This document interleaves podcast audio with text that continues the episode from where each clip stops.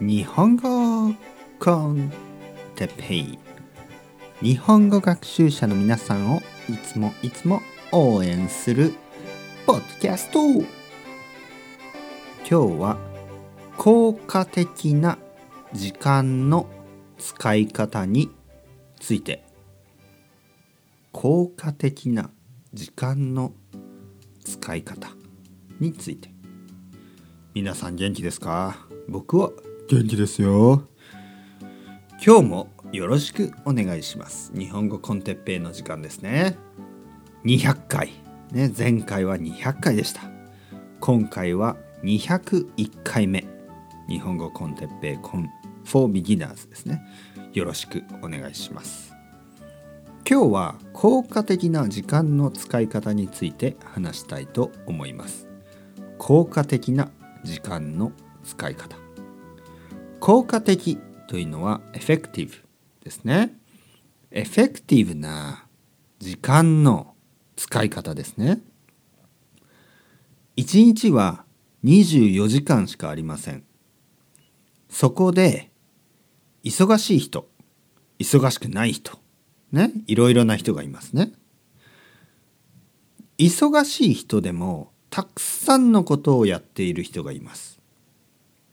ジムに行ったり日本語の勉強をしたり日本語の勉強をしてるのにスペイン語の勉強やロシア語の勉強もしている。そしてその全てでペラペラになっている。ね全ての言語をたくあの話すことができる。そして仕事もたくさんしている。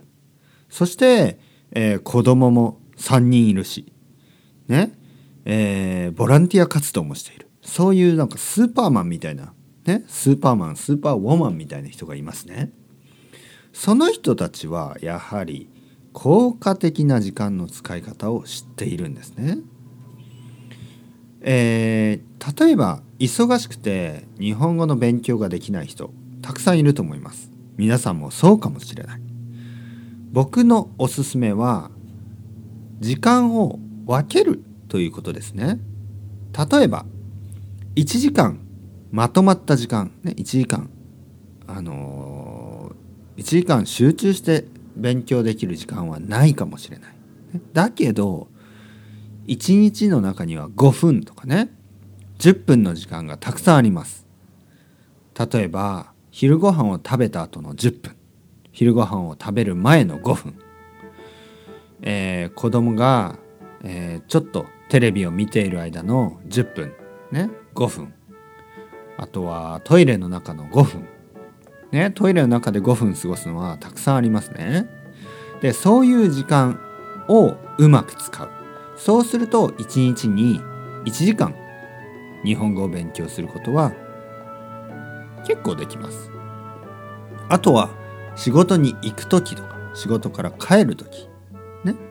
学校に行く時学校から帰る時、ね、あとは夜眠る前そういう少しの時間を一日の中に一日の中でたくさんありますね。そういう少しの時間が一日の中にたくさんあります。そういう時間をうまく使う。それが効果的な時間の使い方ですね。頑張って日本語勉強しましょう。それではまた皆さん。 Chao chao hasta luego。またねまたねまたね。